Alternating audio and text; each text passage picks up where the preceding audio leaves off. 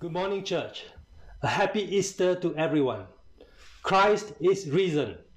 And you say, He is risen indeed. Now we are going to do this Easter proclamation at the end of the service on Zoom. You would have received the ID to enable you to do that. So please get connected on Zoom after the service. Uh, we will sing a song together, do the Easter shout three times, and end with the benediction. Hope you can join in and be an encouragement to everyone. Now, it had been an amazing week 2000 years ago. What began as a victory parade for Jesus on a Sunday had ended up in tragedy by Friday. Jesus' disciples had hoped that he would establish God's kingdom of peace and righteousness. But it was not to be. Their hope was shattered. The religious authorities schemed and had Jesus crucified on Friday. It was a great letdown for the disciples. They went into hiding, unsure what would happen next. It is now Sunday morning, the third day since Jesus was crucified. There is an unsettling rumor some women have found Jesus' tomb empty. Did grave robbers steal Jesus' body during the night? Or has the impossible happened? Could Jesus really have risen from the dead just as he said he would on the third day? But if Jesus has risen from the dead, why hasn't he appeared to the apostles?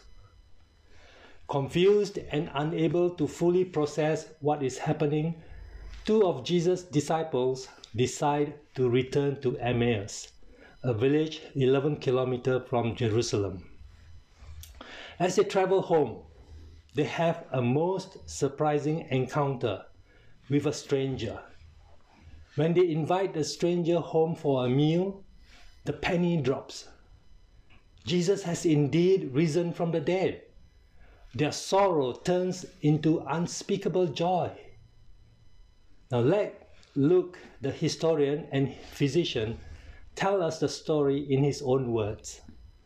Please turn with me to the Gospel according to Luke, the last chapter, uh, chapter 24. And let me read let me read from verse 13 through to verse 27. Now on that day, two of them were going to a village called Emmaus, about seven miles from Jerusalem.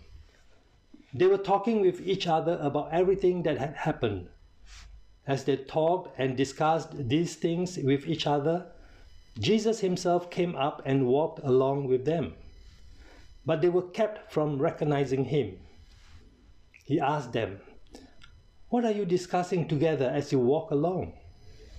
They stood still, their faces downcast.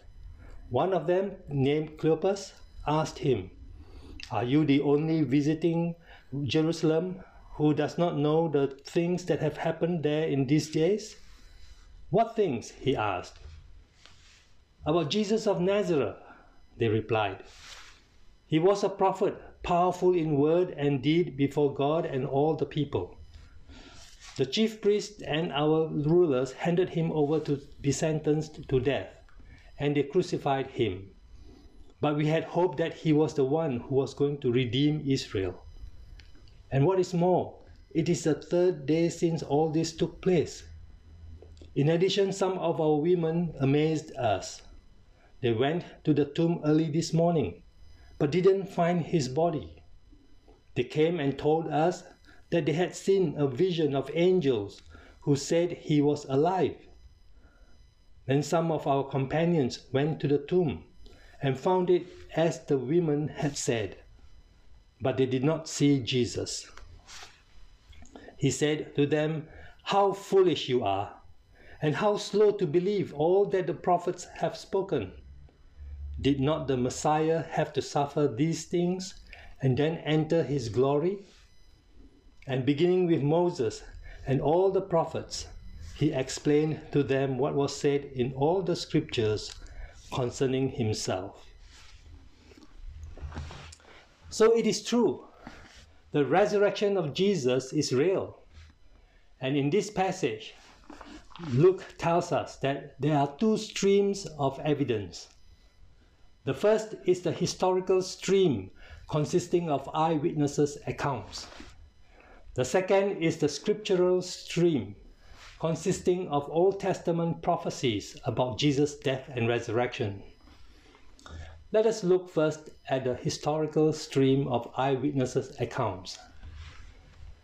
Now, Luke and the other gospel writers tell us that over a period of 40 days, the resurrected Jesus would appear to individuals as well as to groups, one group as large as 500 people. Now, he appeared to the apostles as well, and he appeared to them more than once.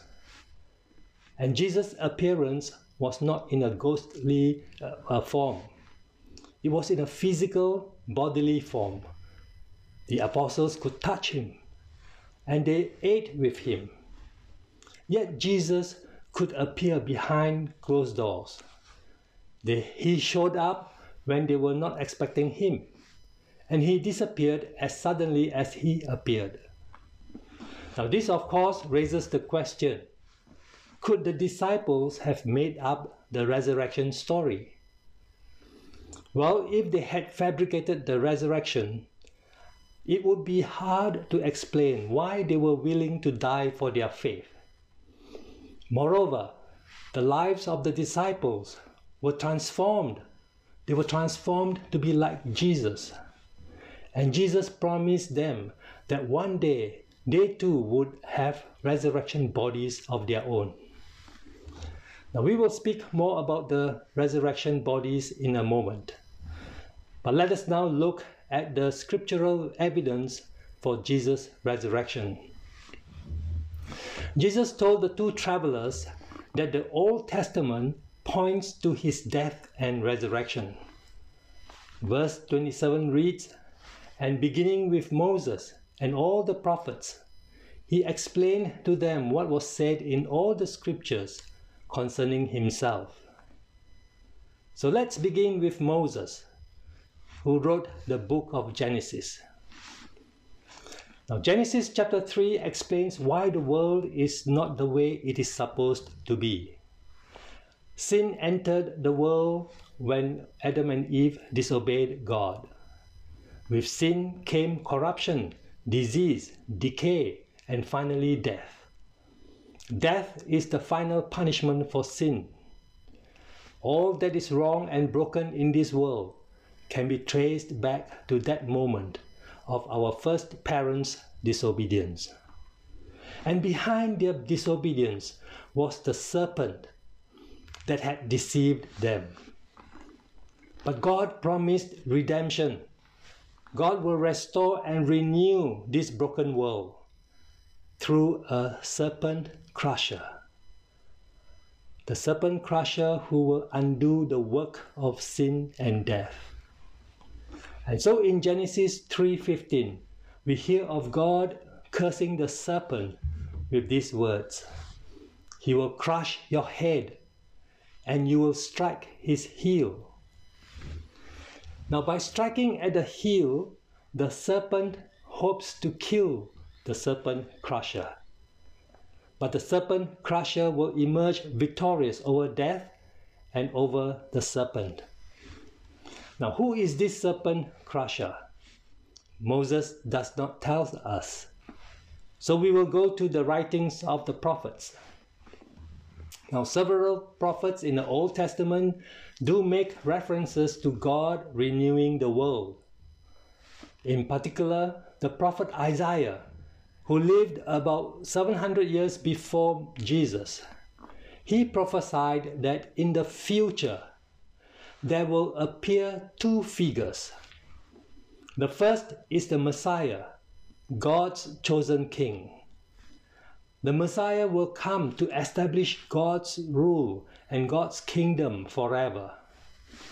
And so we read in Isaiah chapter 9, verse 7 of the greatness of his government and peace, there will be no end. he will reign on David's throne and over his kingdom from that time on and forever. Now, to rule God's kingdom forever, the Messiah must somehow overcome death. Now, the second figure that Isaiah prophesied of is the servant of the Lord. This servant will be a sin bearer. By his death, he will suffer the punishment for human sin. But he will not remain dead, he will rise again. And by his resurrection, he will save people from God's judgment. So we read this in Isaiah chapter 53, verse 11. After he has suffered, he will see the light of life and be satisfied. By his knowledge, my righteous servant will justify many, and he will bear their iniquities. So the Old Testament tells us that in the future, we are to expect three figures a serpent crusher, the Messiah, and a sin bearer. They will all overcome death to play their part to restore this world broken by sin. I guess here we have a $64 question. Are we to expect the serpent crusher, the Messiah, and the sin bearer to be three different persons? Or are these three figures describing one and the same person? Well, the two travelers to Emmaus were slow to join the dots. But we today have the benefit of hindsight. On Palm Sunday, Jesus came into Jerusalem as the Messiah to save his people from their sins. Then on Good Friday, the serpent struck Jesus' heel. Jesus went to the cross as sin bearer, suffering the punishment for human sins. Now, on this happy Easter Sunday morning, Jesus overcomes death just as he said he would. Jesus crushes the serpent's head. Sin loses its sting. Death is vanquished. And we have much to celebrate. Our sorrow is turned to joy, our plea to song of praise. Hallelujah. The resurrection of Jesus is real. And this has three implications for us today. First, this broken world will finally be fixed. There will be a new world when Jesus comes again. And Jesus' death and resurrection not only saves mankind from their sins, but it also restores the entire creation from the effects of sin and death. The Apostle Paul tells us in Romans chapter 8 that the whole creation is groaning as in childbirth to be redeemed from its bondage to decay and corruption. And we thank God, nature will not be disappointed. The resurrection of Jesus redeems both humanity and the entire physical world. All that is broken will be mended all that is wrong will be made right. All that is evil will be destroyed. There will be no more death, no more mourning, no more tears, no more pain. Instead, there will be love, joy, righteousness, and eternal pleasures in God's presence.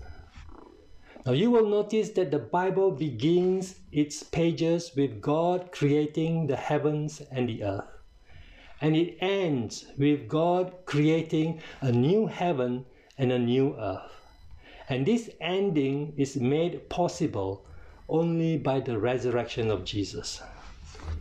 So, the first implication of Jesus' resurrection for us is this that there will be a new creation.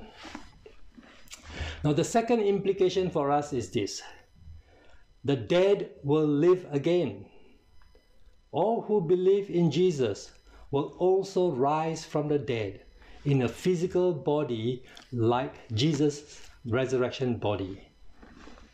Now, ancient Greek and Eastern religions see the physical body as evil and the spirit as good. So, the idea of a bodily resurrection is foreign to them and foolish. To come back to life in a physical body is spiritual regression, according to them. But the Bible teaches us that human life is a is body and spirit or, bo- or soul. Now, the Bible uses uh, spirit and soul interchangeably.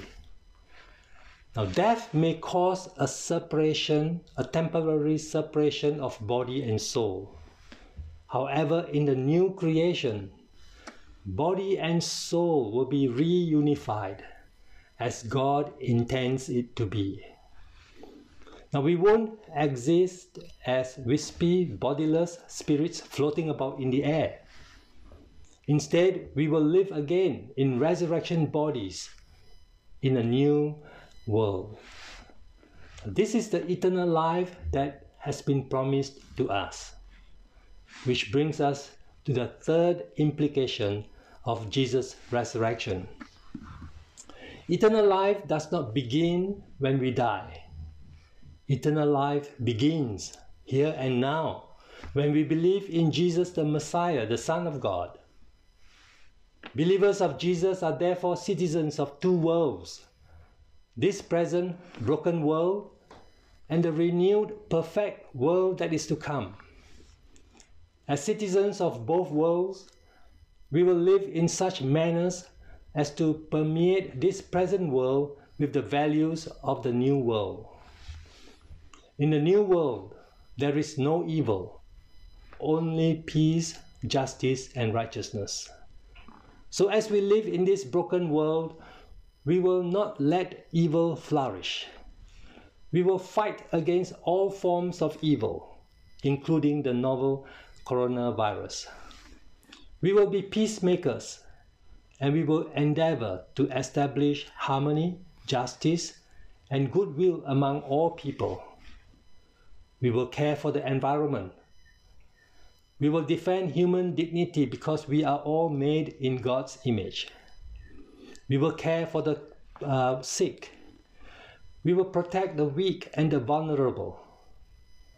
Every effort will be made to share with those in need, especially during this period of lockdown. And in the midst of difficulty and uncertainty, we do not lose hope. Our hope is not in this world, Jesus' resurrection reminds us that our hope is in God who loves us and in Him who has conquered death. Because Jesus is alive, we will live again.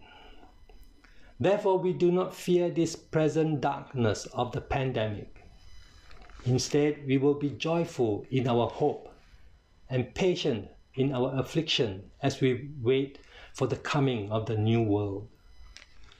Friends, if you do not yet know Jesus, I pray you will consider his claims. He is the good news of this broken world. He has come to give us life, and his resurrection proves that we will indeed have life everlasting. Let us pray.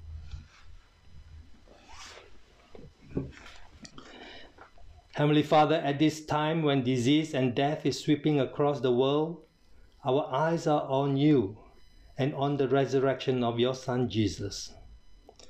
We thank you that in overcoming death, your Son Jesus opened to us the gateway into everlasting life. We pray that by your resurrection power, you will transform us into your holy people to care and love others sacrificially during this difficult time and beyond. Give us the courage and new opportunities to share the resurrection story with our family and friends so that they too may come to know Jesus and be part of the new creation. In Jesus' name we pray. Amen.